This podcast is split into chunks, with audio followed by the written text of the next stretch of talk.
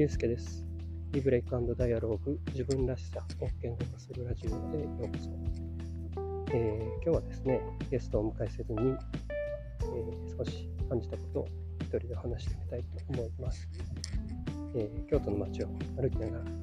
え収録をやってみようかなと思います。というのもですね、え今日は、えー昨日ですね、金曜日だったんですけども、えー仕事で東京に行って、えー今日の朝まで東京に行って、まあ、少し時間を過ごして、えー午後に、えーこうして京都に帰ってきたという感じになります。えーその中でですね、えーまあ、限られた時間ですけども、まあ、東京に行かないとあのお会いできない人と、えお会いして少しお茶しながらお話しするみたいなこ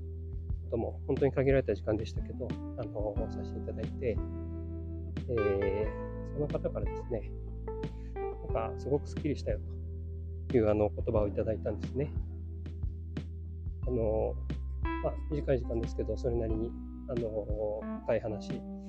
えーオンラインではお会いしたことあるんですけど、リアルでは初めてお会いする方で、まあ、ですけど、やっぱりオンラインでお互いのこと分かってるし、まあ、2人ともポッドキャストをやってるので、こう人となりもこう分かってるみたいな。あのそんな中で結構深い話ができて、すごく話したことで、えー、すっきりしたという言葉をいただけて、すごく私は嬉しかったんですね。もうプロコーチとしてあの副業で活動してますけど、やっぱりこう人の話を聞くとか、言葉を交わす、キャッチボールするみたいなことが、あのこう自分はすごくこう気張ってよし聞こうって言ってるわけじゃなくてあの自然にやってることがあの相手を好きに今回はさせたということにすごくあの自然にやってることが相手のためになったっていうのをすごく嬉しく思いました。で今日のテーマにもつながるんですけどこうなんで相手の方がスッキリしてくれたのかということを少し考えるとそうですね。一つはこう対話の仕方とか聞き方みたいなところに、えーあるのかなと思いました。えーこう結構私がその方のに対して気になってることをちょっとテーマを話の途中で変えて、えーところでねっていう形であの聞きたかったことを聞いたんですね。そうすると、あの相手は多分お話しする予定なかったと思うんですけど、あのお話してくださって、まあ、そして私もなんか聞きたかったことを聞けて、あのお話を伺えて